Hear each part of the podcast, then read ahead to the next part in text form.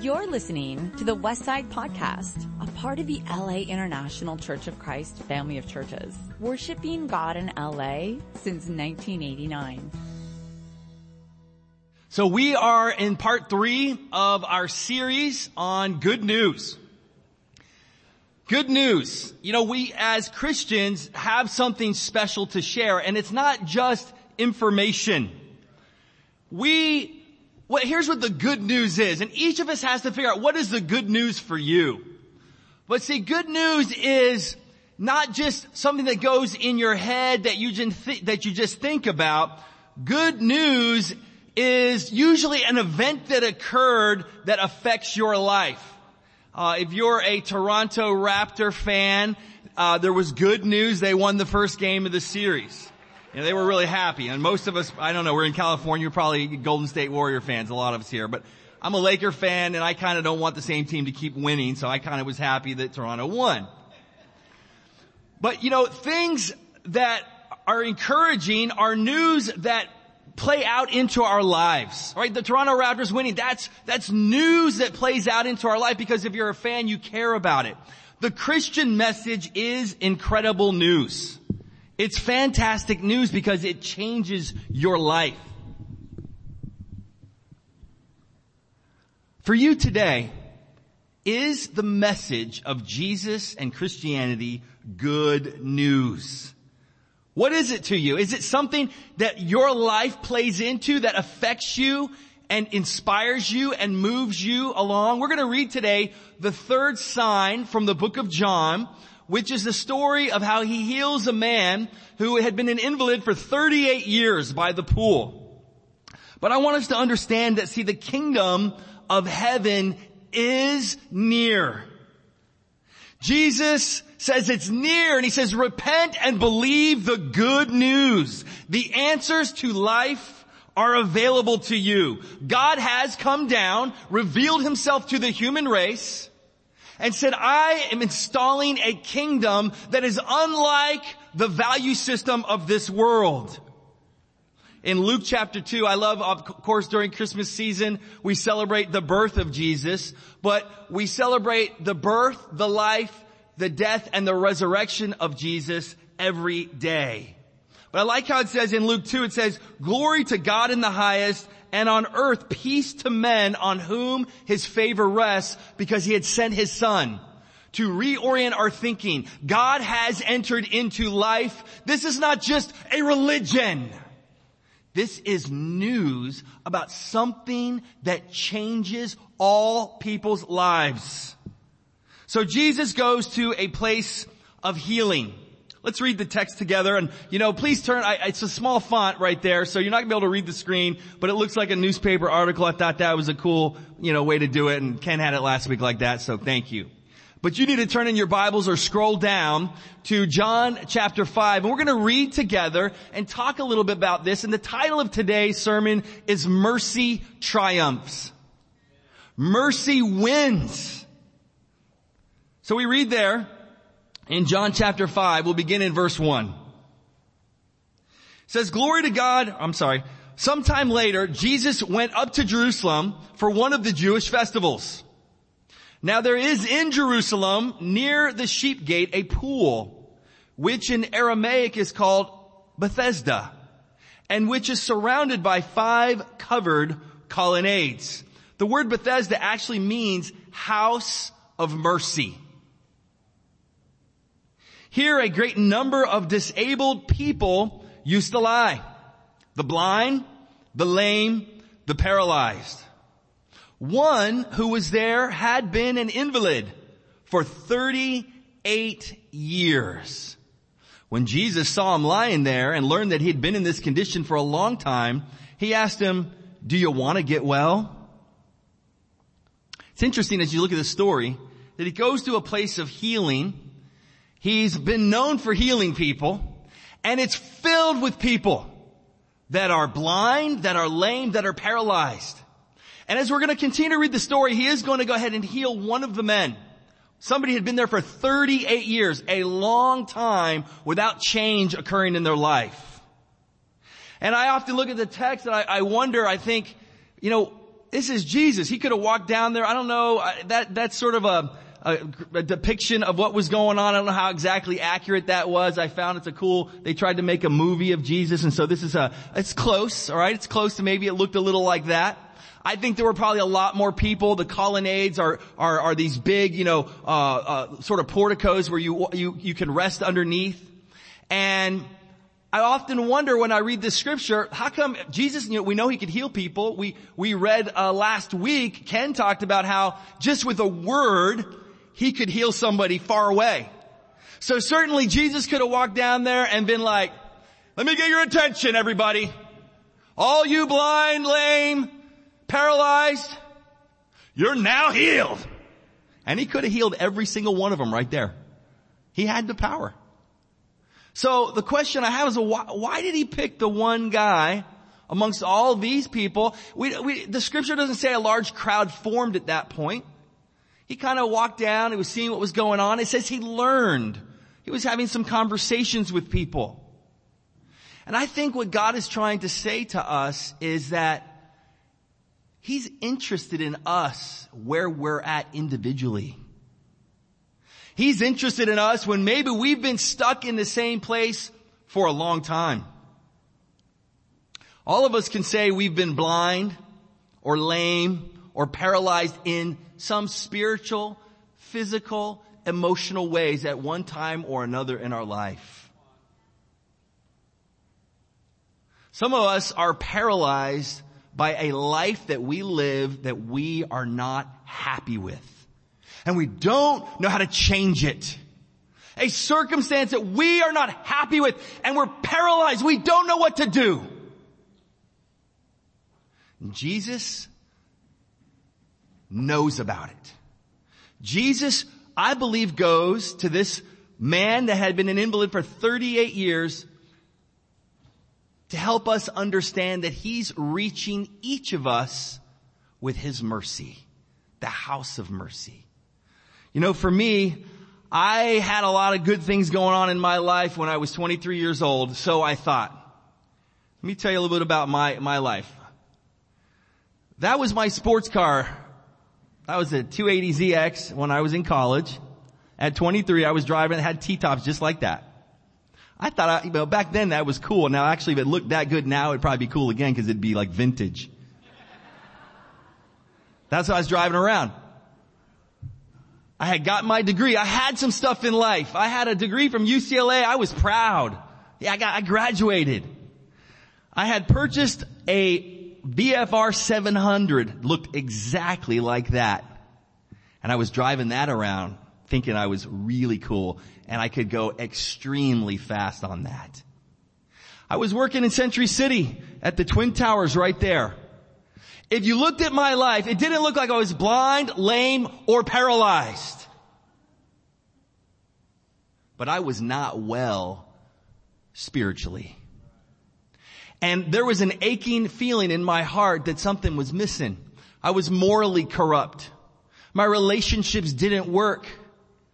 I knew I was seeking something that was empty. And I needed the mercy of God to come down and reach out to me. I needed to be a part of this mercy house. I didn't realize it. And a lot of us here today, maybe we feel like, yeah, I've been blind. I need the truth. Maybe we feel paralyzed by our life, that it's not changing or not growing or just not quite where we want it to be. Some of us, maybe we just come because we've always come to this church and we don't really feel like we have a need, but we do. Deep down we do, and God notices and he sees us and he wants us to understand it. He wants us to respond. And so Jesus goes to this guy and he asks a question that we all need to ask honestly of ourselves. And we need to answer the question, do you want to get well? Do you want to get well? Some of us were unaware that we need to get well. Some of us clearly feel like we do. And so I want to keep reading a little bit here.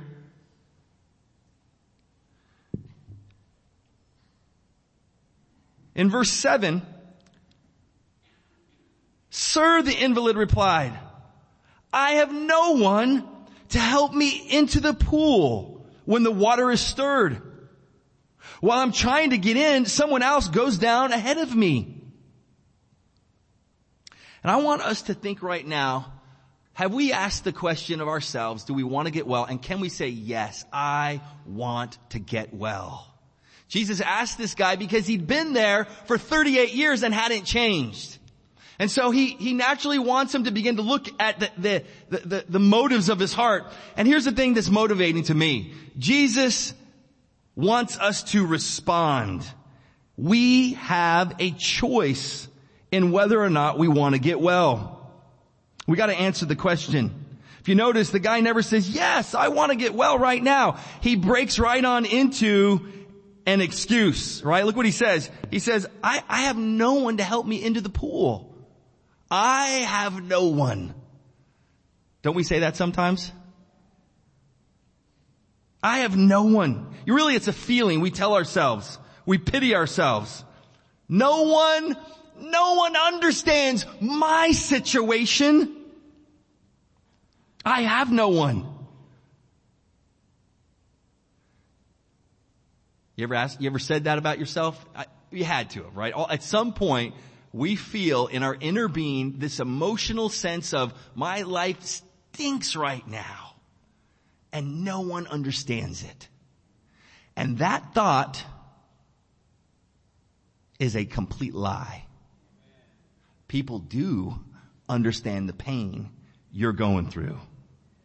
You may not believe it or know anybody individually that you think understands it. But let me tell you this, there is nothing new under the sun. The emotional pain that you are suffering, people understand it. Many in our world today live quiet lives of desperation. And they can feel like no one gets me, no one understands me. It's an epidemic of faithlessness. Our world is not designed to build your faith. My precious 9-year-old son, Nathan, we encourage him. I'm tough on him at times, probably too tough on him at times, I think. I want him to develop character, but I believe in him enormously. The teachers believe in him enormously. But he has this never-ending thought of negativity running through his mind. I can't do it. I'm not going to pass the grade. I'm not going to do it. Things aren't going to work out. I'm not going to succeed. You ever been there? Why? Our culture sends this teaching across the airwaves. We're not going to make it. We're not going to succeed. We can't do it. No one understands me. And it's a lie. You know where lies come from? Satan. John 8 verse 44 says the devil is a liar and the father of lies. There are spiritual forces. They exist, and now that the media is everywhere, the media can be used for good. And let me tell you, spiritual forces of darkness use it for bad. And negativity floats through the airways all the time. They lie to us. They tell us we can't do it, we're not going to change. And Jesus asked him, do you want to get well? And he breaks into these excuses. Now, if you notice, he doesn't pat him on the back and say, they're there. Poor boy. He gets right to the issue and he goes ahead and heals him right there on the spot. There was a glimmer in him. He wouldn't have been sitting by the pool. But Jesus wanted to ask him to really evaluate where he was at. He doesn't give us self-pity. He calls us to answer the question in the affirmative. Yes, I want to get well. I want to evaluate where I'm at and I want to be transformed. All of us need to just throw off the lie that we got to stay the way we are, or circumstances got to stay the way they are, or that no one understands us. I loved hearing, Fatty sharing, and just especially when he shared about how even when he showed up here, he felt like family. We have family. Jesus underwent all the things that we face. We all do struggle. We have hard times. We do get discouraged, but you're not the only one going through it, and we pick each other up. You need other people in your life. And there's countless recovery groups in the world because people understand, and there's support groups. People understand we do need to be told the truth that you're not the only one. And you know, if you've been through trauma, you understand the power of a support group. We need one another to uproot the lies so that we can actually get well. And Jesus, in this situation, he comes on and he says, all right. And then the next verse, let's go to my next point. And I want to have Justin come on up here in a minute. Where's Justin at? Come on out, Justin. All right. We see what he does. Jesus basically tells them very simply, get up, pick up your mat, and walk. At once the man was cured. He picked up his mat and walked. The day on which this took place was the Sabbath. He says, get up. In Greek, it's agero. It means to awaken, to rouse, literally from sleep, from figuratively from obscurity or inactivity, to rise out of non-existence, to awake, to lift up, to get up and do something. Christianity is an outdoor sport. It's an action sport. It's something we do. It's not something we just talk about. And he gets up and he picks up his mat and he walks right there. He's cured. The power of Jesus. I don't understand how he was able to do that. Maybe the power of his word. I know the power of his word transformed me. Just hearing the word of God, reading the word of God, applying the word of God, and wow, my life transformed. All that external stuff I had, I have a 2005 Chevy pickup truck now. And I'm far happier than I've ever been in my life. Because I have family and I have purpose. I have mission. Get up. Pick up your mat and walk. And you don't leave a back door, right? Pick up your mat, clean it all up. Don't leave a back door where you can go back to. Do things thoroughly, responsibly, completely. Get about the business of making disciples. Read this verse recently in a Bible study. Anyone then who knows the good he ought to do and doesn't do it, sins. Whoa, that's the one that gets me almost every day. I'm like, oh, there's more I can do. I want to be a responsible, faithful disciple of Jesus. And that means laziness has got to go. Love has got to supplant laziness. And we got to get up and do something. Now here's the thing. A lot of us in our culture are churchgoers. And most of us in here, most of you, if you're visiting today, we teach about being a disciple. We teach the Great Commission. Go and make disciples. I'm so fired up to have Justin Shump on our campus right now during the summer. He's our campus intern. He's fired up. Look at him there. UCLA shirt. And we gotta make disciples on the campus. We gotta make them over and over and over. We gotta go for it. And so, I wanna talk to Justin and give you a little modern day parable of how a lot of us think about these things. So I'm gonna give Justin a mic.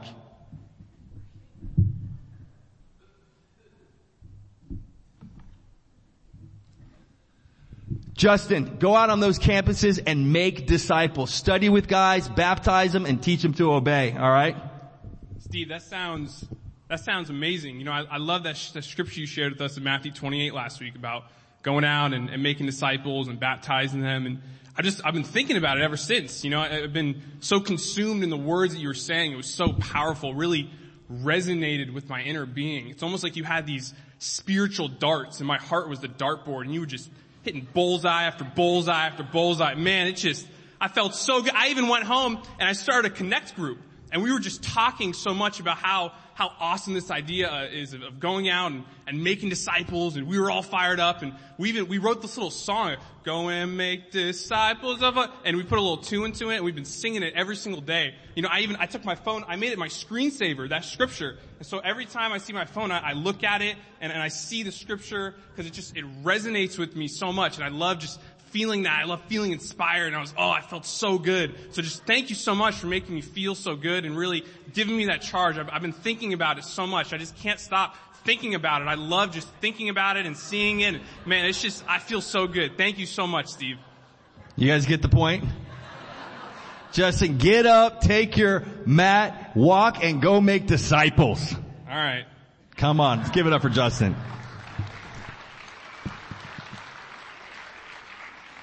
A lot of times that's how we are. We hear the word, we believe the word, and we hear the word, and we believe the word, and we talk about the word, and we think about the word, and we come up with ways to learn it even deeper, and we memorize it, we learn it in different languages, and we realize, man, it's so great. I love when people bring people to church. I love seeing when they do, and we think about it all the time, but we just don't do it. God's calling us, church, to change this world. We do it through giving. Thank you, church, for giving to mission. Thank you. It's going to produce fruit. You know, as a congregation, we have seen miracles. I want to see them again. Do you want to see them again? They happen one by one. They happen in your living room. They happen in your workplace. They happen on the campus. Step by step. They happen amongst people you love dearly because you're willing to reach out. Allow some confrontation. You're willing to call people to get up, to get going, to make it happen. Faith creates an energy. Don't let the lies tear down your faith. As a congregation, it's time. It's time for us to say, all right, if you notice, we moved the stage back a little today because we added a little bit more room, and I want us to have to keep moving it back, because we're lining the front with chairs. And just so you know, I love hearing Mark Shaw sing. I loved all the Maisha up here singing, all the worship people singing. Service is getting better and better. God's word's being preached. God is looking at individual lives. I was out on campus this week sharing my faith. I was shocked by how many people at UCLA are just agnostic, not really sure what they believe. Oh, they're in their master's program at Anderson School of Business. They're going to accomplish great things, probably make a lot of money, but they're going to be empty. They're going to be blind, lame, and paralyzed spiritually. And God allowed each one of us to have that aching part of us that says, yes, I want to connect. I want to know God, and I want to live for something bigger than the American dream, which I know you guys do. This guy was inspired by Jesus' words to get up and make a difference. And I want to call on us as a church to get up, to pick up our mat. Don't leave any back door. Let's dream for God to do some incredible things to change a lost world. And after this guy gets up and leaves, you know what happens? Let's read the rest of this passage. All right, let's pick up here. It's very interesting what happens. Let's look in verse 10 or verse 11. Or we'll pick up in the second half of verse 9. It says, the day on which this took place was a Sabbath. And so the Jewish leader said to the man who had been healed, it is the Sabbath. The law forbids you to carry your mat. I was actually in the Bible to carry no load on the Sabbath. But he replied, the man who made me well said to me, pick up your mat and walk. So they asked him, who is this fellow who told you to pick it up and walk? The man who was healed had no idea who it was, for Jesus had slipped away into the crowd that was there. And it's interesting. He didn't create a big commotion to prove how great he was. He healed them individually, just like he's looking at your life individually to help you, no matter how long you've been where you're at. Later, Jesus found him at the temple and said, see, you are well again. Stop sinning or something worse may happen to you. The man went away and told the Jewish leaders that it was Jesus who had made him well. So this is interesting. I mean, he didn't have to go back and tell him that, but why did he do that? Oh, it was Jesus. I think he was covering his own hide. He didn't want to get in trouble. He really got healed, but it didn't totally transform him right there. And the Jewish leaders, what are they focused on? They're focused on the rules. And here's the thing, church, I can be this way. When I see great things happening sometimes, I match it up to, well, what am I doing? Or I try to minimize something great that I saw happen and go, oh, well, this is the problem with that. If it didn't happen individually in our own life or we can't take credit for it, we minimize it. And we can be like the Pharisees.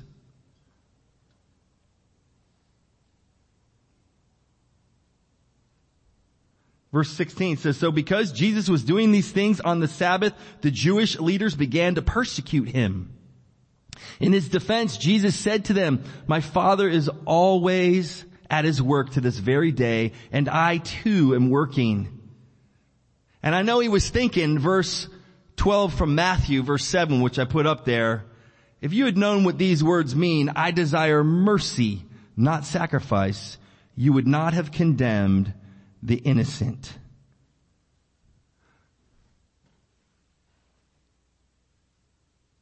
We need to give mercy, not sacrifice, in our Christian walk. I know I challenge you to get up and go do stuff, but I don't want you to do it out of duty alone. There's duty in life. Jesus had the duty to follow through, to pay for our sin. There was duty involved, but the motive was love. The motive is mercy. When we give to world missions, it's mercy. I desire mercy, love, heart, concern.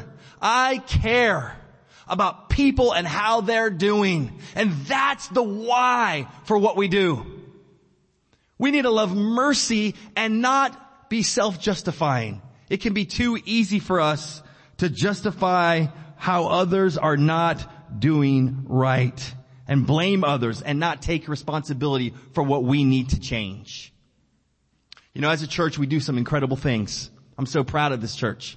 I love being here on the West Side. I love seeing the victories. I love seeing all the dreams that so many of you have.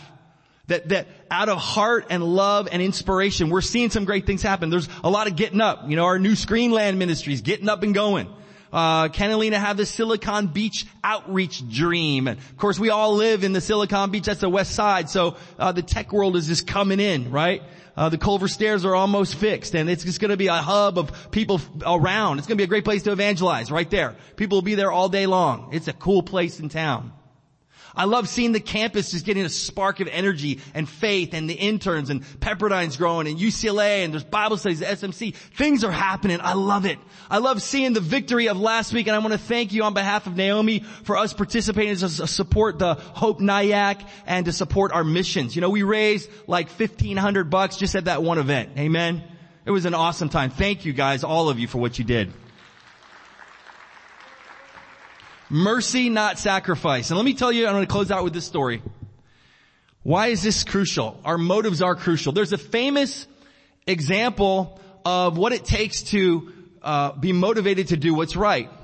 And it's a story in graduate seminary that was done in 1973, where they tasked these graduate students with going to preach in a different building from where they gave the direction. And when they went to this building, they had planted a actor in a stairwell who was going to be moaning. He was going to be dressed and disheveled and act like he was hurting and needed assistance.